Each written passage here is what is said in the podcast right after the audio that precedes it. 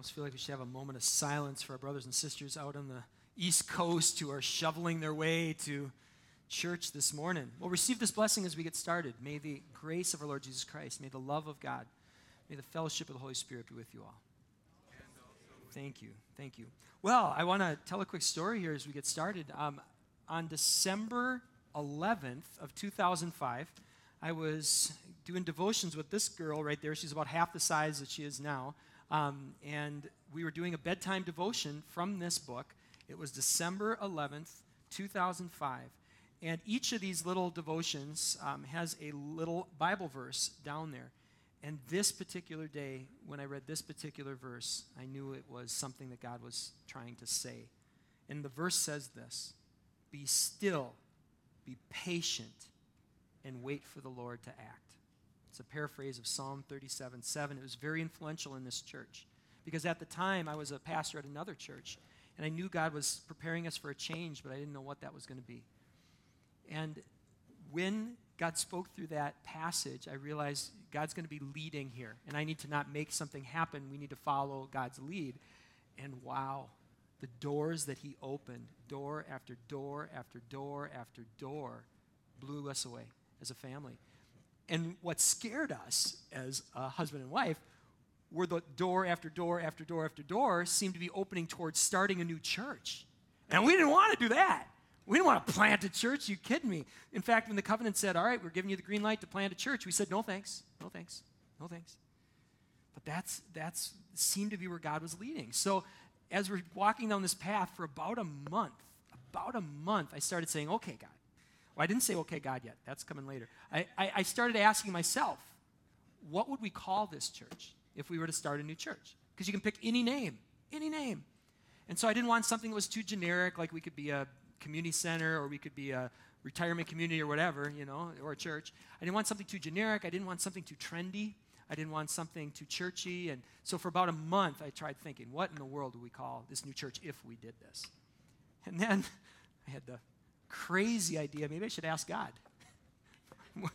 maybe let's try that. So, so I actually had a little bit of buckiness when I said it, but I'm like, okay, God, if you want us to start a new church, what would you call it? And right then, on my own for a month, nothing. Right then, when I asked God, it was Emmanuel Covenant Church. And that was a milestone. That was a turning point for me because I could get behind a church like that. Emmanuel, which means God with us. I could get behind a church that was really sincerely, authentically trying to say, let's experience God in his transforming power together. And then that name Emmanuel connects us with a children's home in Juarez. I can get behind being part of a church that cares for widow and orphans.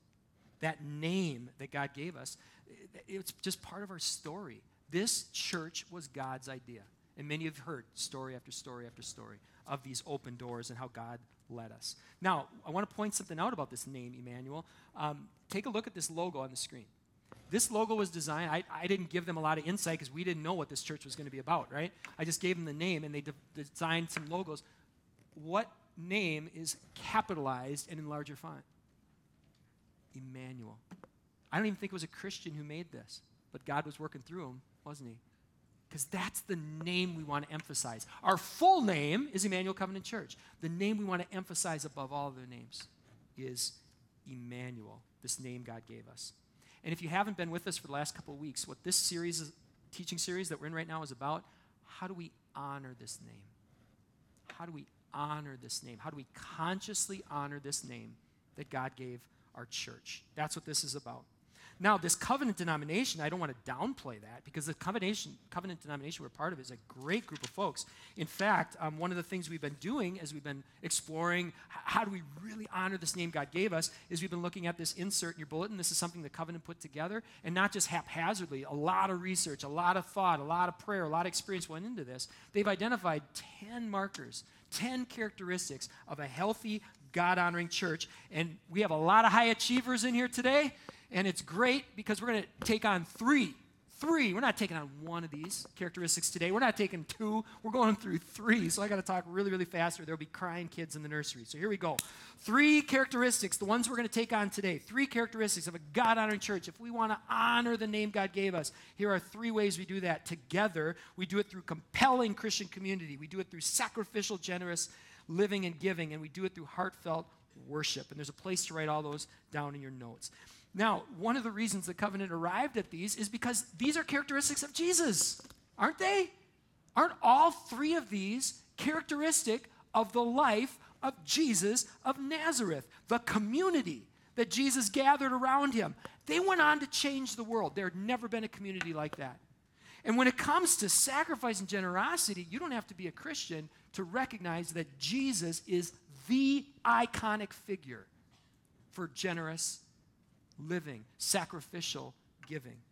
And there's no one in the history of the world that was more passionate about ascribing worship to God the Father than his Son, Jesus Christ. So if our church is going to exhibit the characteristics of a healthy, God honoring church, these are certainly characteristics that we want to be characteristic of us. So here we go. First one, compelling Christian community. Let's dig into this one a little bit. Let's look at the text that the covenant gave us. It's one that we've been through before several times as a congregation. Let's take a look at it again. It's Acts chapter 2, starting with verse 42. If you don't have a Bible, we'd love to give you one free today. Want to let you know that too. We keep a stack at each of the entrance slash exits. Here we go. Acts chapter 2, verse 42. And it's talking about the early church the early fellowship of believers. And they devoted themselves to the apostles' teaching, to the fellowship, to the breaking of bread and prayers. And awe came on every soul, and many wonders and signs were being done by the apostles. And all who believed were together and had all things in common. And they were selling their possessions and belongings and distributing the proceeds to anyone who had need. And day by day, attending to the temple to, or attending the temple together and breaking bread in their homes, they received their food with glad and generous hearts, praising God and having favor with all the people. And the Lord added to their number day by day those being saved. Now, when outsiders looked in on this new community, when outsiders looked in, they saw something that was very different than the world around them. The people that they saw were were not for Christ would have been loosely affiliated at best. Many would have remained strangers, many would have remained enemies.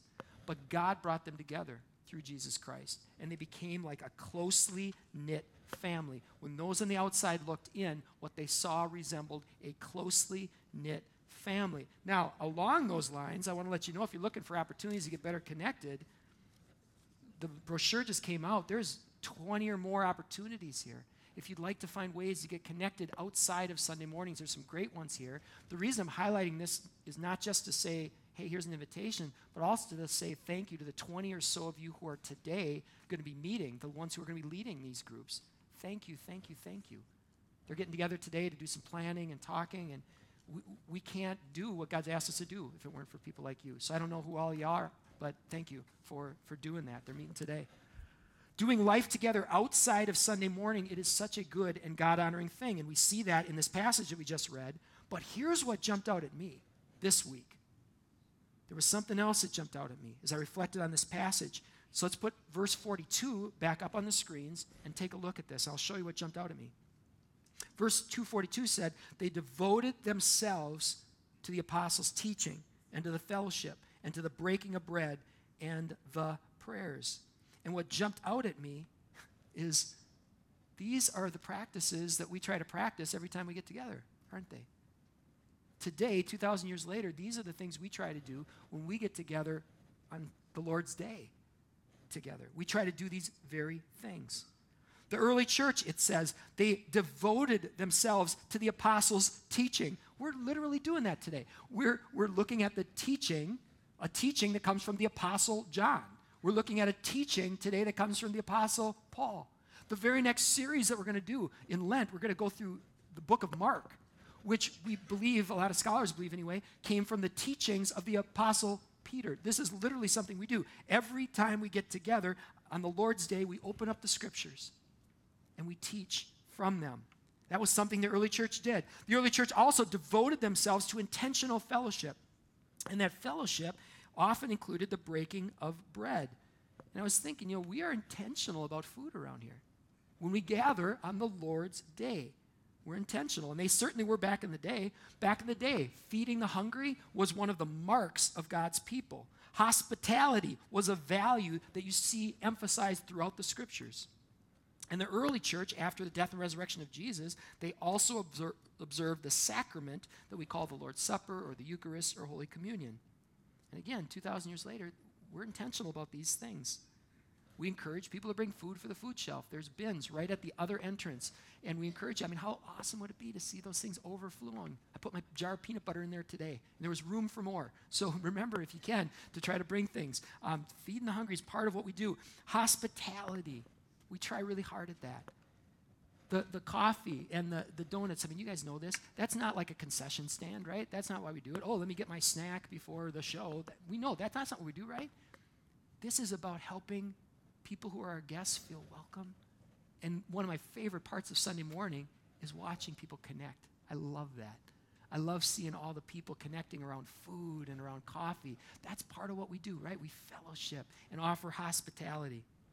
And then, certainly, as was true for the early church, we regularly gather around the Lord's table for the sacrament of Holy Communion. We're trying to live out Acts 2:42. We devote ourselves to the teachings of the apostles and the prophets. We're intentional about our fellowship. And the Bible, it's interesting there it says the prayers. The prayers. We come together and we pray with one another and for one another as we gather on the Lord's day. Now, what also jumped out at me, probably even more than what I just said here, and I've read this passage hundreds of time, times, this week it was the word devotion that leapt off the page. They were devoted to these things. The early church was devoted to these things.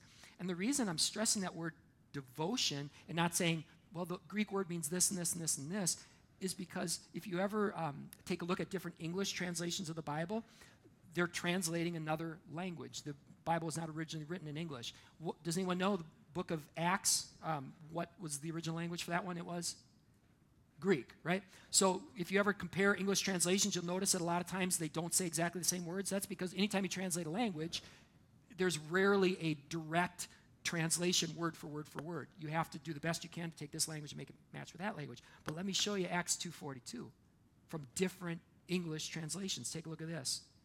Acts 2:42 in the ESV, the NIV, the NLT, which all tend to be very different in many different passages. It says, and they devoted themselves. They devoted themselves. All the believers devoted themselves. The early church, under the leadership of disciples who were discipled by Jesus, they were devoted to these things we've been talking about. Which then begs a question how devoted are we? They were devoted to protecting family time as a church family how devoted are we to protecting church family time as a church family? Now, we're turning a corner right now. If you look in your notes, there's a section that we had the corporate stuff, right? We went through all three of those. Now let's go through those as individuals. Let's talk about these individuals because we can't do those things together if we don't, as individuals, do these things, right? Just makes sense, doesn't it? So let's look at this. Here's one mark of a God honoring life related to one mark of us as a church, and that is this one mark of a God honoring life is devotion to gathering with your church family for scriptural teaching, intentional fellowship, and corporate prayer. Now, should we be engaged throughout the week? Yes, with each other. And should we also be committed and devoted to our time together as a church family on the Lord's day? Yeah. And one of the reasons I think God did that, besides for our own good, is a this leads to that idea of a compelling community, doesn't it? As people look and they go, these people are devoted to this. Why? Why do they gather every seventh day when there's so many other things that we could be out doing? Why do we do that? Why do we meet during the week and why do we come together? Well, what we want to do right now is, is give an opportunity to respond to that. Today's going to be a little bit different. Normally, we either front load or back load music, and that's very intentional why we normally do that. But today, it's going to be very intentional because we want to take these pieces and then give you a chance to respond through a song. And this song is very intentional, as all our songs are. Um, this song is about Jesus and his life. And really think deep on these songs and not just think about them, but also proclaim them because they're talking about how beautiful his life was. But then there's this beautiful intertwining of what if? What if we really did that together too? So let's respond to this idea of compelling Christian community through this song. As you're able, would you stand? Um, and this is so important. I'm a father of two daughters, and I'm really a youth director who got called into being a pastor at heart. And whether it's my daughters or whether it's the kids in our kids ministry, whether it's the teens in our teen ministry, there will come a day, if it hasn't come already, where they're going to hear person after person after person smear the reputation of the bride of Christ. And they are going to hear all about the Crusades, and they're going to hear all about the Salem witch trials. And they're going to open up their papers and look at their news articles, and they're going to see story after story of abusive priests and pastors. And they're going to hear all about scandals and hypocrisy and selfishness and greed and all kinds of unchrist like atrocities that are committed in Jesus' name by people who aren't even following the example or the teachings of Jesus Christ. And they're going to be bombarded with that. And those people are going to look at our kids, our teens, and they're going to say, that's Christianity. That's Christianity. But what if? What if their reference point wasn't that? What if their reference point was what we just sang? What if their reference point was something beautiful? And what if each and every one of those kids who grew up in this church that bears the name Emmanuel, what if each one of those kids, each one of those teens could go, whoa, whoa, whoa, that's not the church of Jesus Christ that you're describing? Because I personally had a very different experience than that. I grew up surrounded by these people who were broken and had their stuff, because we all have our stuff. But we came together and we were devoted to God and we were devoted to one another. And we saw lives changing. And we saw broken people being made whole. And we saw people coming around each other. And we saw people calling stuff out in a healthy way of others and supporting and encouraging. We saw something very, very different. What if their reference point was something beautiful? Something beautiful. You know, there's a reason why when we come up here and we have a baptism or a dedication, one of the commitments we make is to be nice to them, those kids, in the what? Donut line. That's on purpose. Because we want to welcome these young people into a family the way God welcomed us. Don't we? Don't we? That's what we want. That's why this matters. So, what if, when the accuser and his puppets brought their accusations against the bride of Christ, what if Emmanuel's kids, what if Emmanuel's teens could say, Whoa, what you're describing is someone who's not following the example or teachings of Jesus? That's not the people I know. They weren't perfect, and they were the first to admit it, but they were really devoted to God and to one another. What if their reference point was a people who were devoted who were united by rather than divided by Scripture, a people who broke bread together and shared their lives together and prayed for and prayed with one another. How beautiful would that be? So I ask you, are you with me in this? All right. Four of us. Well, here,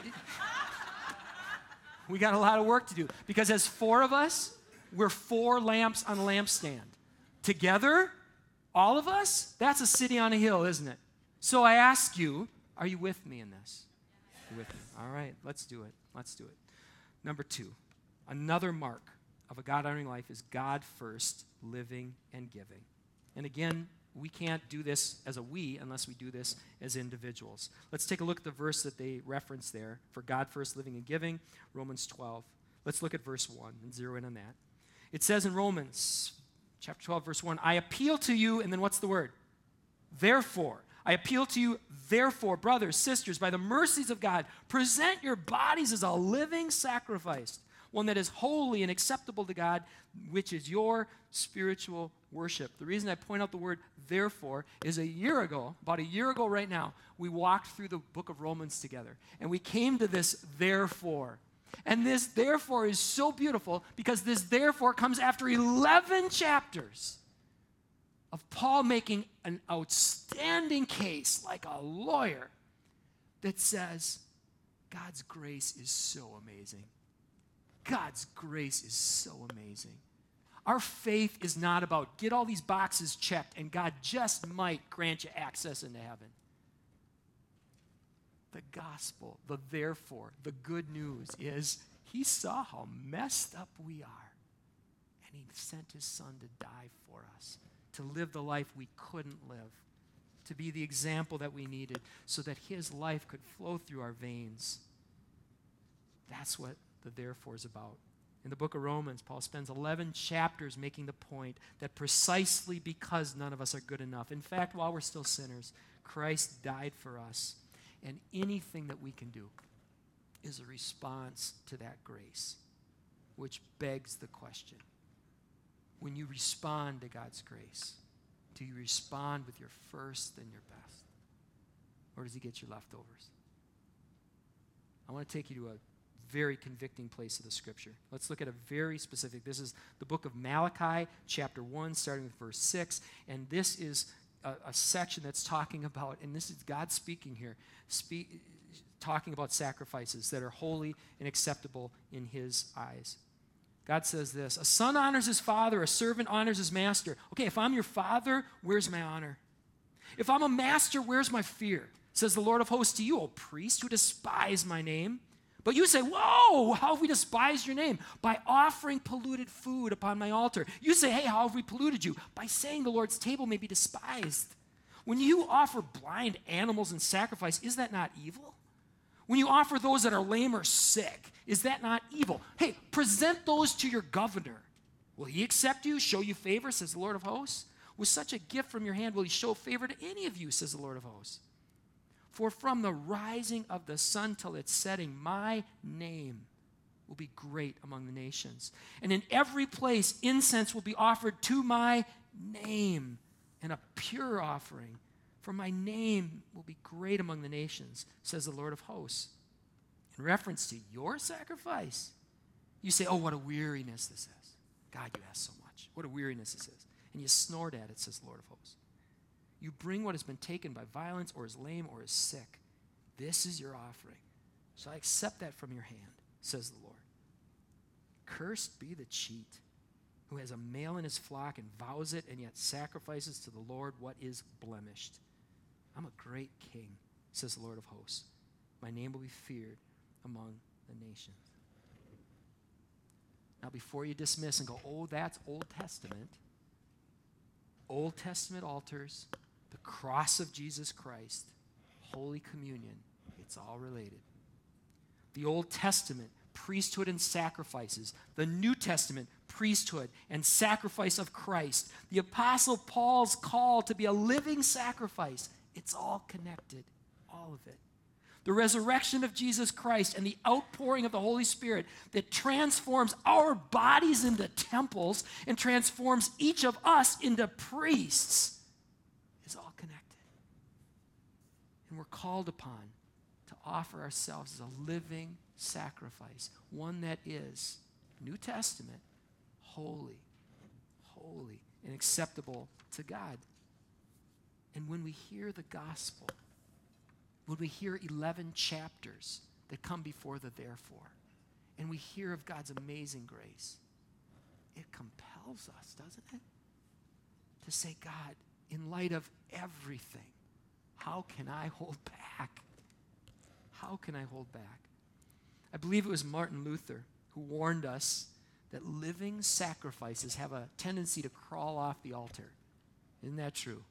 I can relate to that. I, there's been so many times I'm like, okay, God, this is it. I offer you everything. And then a year later, or a month later, or a year later, or an hour later, or 10 minutes later, or 30 seconds later, I start to crawl off that altar. We all do, right? We all do. So we want to give an opportunity right here, right now. This is one of the things we do when we come together. We proclaim the gospel, and we ask for that response. This is an opportunity. We're going to sing a song called White Flag. And a lot of times we sing this at the end. We're going to sing it. We're going to sing it right now, you know, so we can respond to this. This idea of saying, God, I want to respond to you on that holy ground in Jerusalem, on that Roman cross. You made a way for peace. You laid down your life. You took my rightful place. So, right here, right now, I surrender all to you. And as we sing that, I want to encourage you to consider the legacy that we leave if we do and how different this community will look from the rest of our culture. Because have you ever seen the national debt clock? Have you seen that thing? You know what I'm talking about? Who's ringing that up? We are. We're a culture that is so used. Yeah, I got an amen from down the hall. We, we are so used. This culture, it's, it's about us. We are breathtakingly selfish. Companies where the CEOs and stuff do things, families where they're breathtakingly selfish. What if this was a body that was breathtakingly selfless, just as Jesus was? What if this was a group that said, God, we surrender all to you. We will go wherever you ask. We'll do whatever you ask in light of what you've already done for us. Let's do that through this song. One more passionate praise. We've talked about devotion to our church family, we talked about God first living and giving. Let's look briefly at passionate praise. Now, for the record, I want to say that this one's not going to look the same for everyone, is it? Because God has wired every one of us different. I, I, will never forget uh, the time after a service where a, um, a guy came up from our congregation. He was here at the first service. He remembers it too. He came up and he goes, Pastor, I want to let you know. I said amen three times today in my head. and I'm like, I love that. And, and hasn't God wired us differently? He has. And some of that's conditioning, but some of it's also the way He wired us. And it, it, it, this is not about who's got their hand the highest or who bows the lowest. It's not about that. It's about sincerity. It's about passion that comes from within, however that looks for without. It's about not stuffing it. It's about not filtering it. It's about being free, free to be a passionate worshiper of Jesus Christ. Let me, sh- amen, thank you. Let me show you something here. Um, this is from the Apostle John. So here's a teaching from the Apostle John, but guess what? This is a quote from Jesus. Let's look at this. John 4 23. It's one of the passages that the covenant says. Take a look at this one if you're going to talk about worship. Jesus says, The hour is coming, it's now here, when true worshipers will worship the Father in spirit and in truth. For the Father is seeking such people to worship Him. Not trying to pretend to be something you're not, not holding back spirit and truth. Spirit and truth. The Father's looking for people like that, seeking them. And in our culture, we're going to have to remind ourselves constantly to, to work really hard at this. Because in our culture, we're so used to just doing our own thing and making it all about us. We go into the restaurant, we order a number six, and we want it this way and this way and this way and this way. And we want the same often with our music. And we tune out if the tune that the band's playing is not our tune. We are very intentional about the songs that we pick here. Very intentional. We're doing the best we can to be faithful to what the scriptures say. Let me show you something. This is the covenant picked, Psalm 138. This is beautiful. Let's look at Psalm 138 and let's not work just at verse 1. Let's go through it.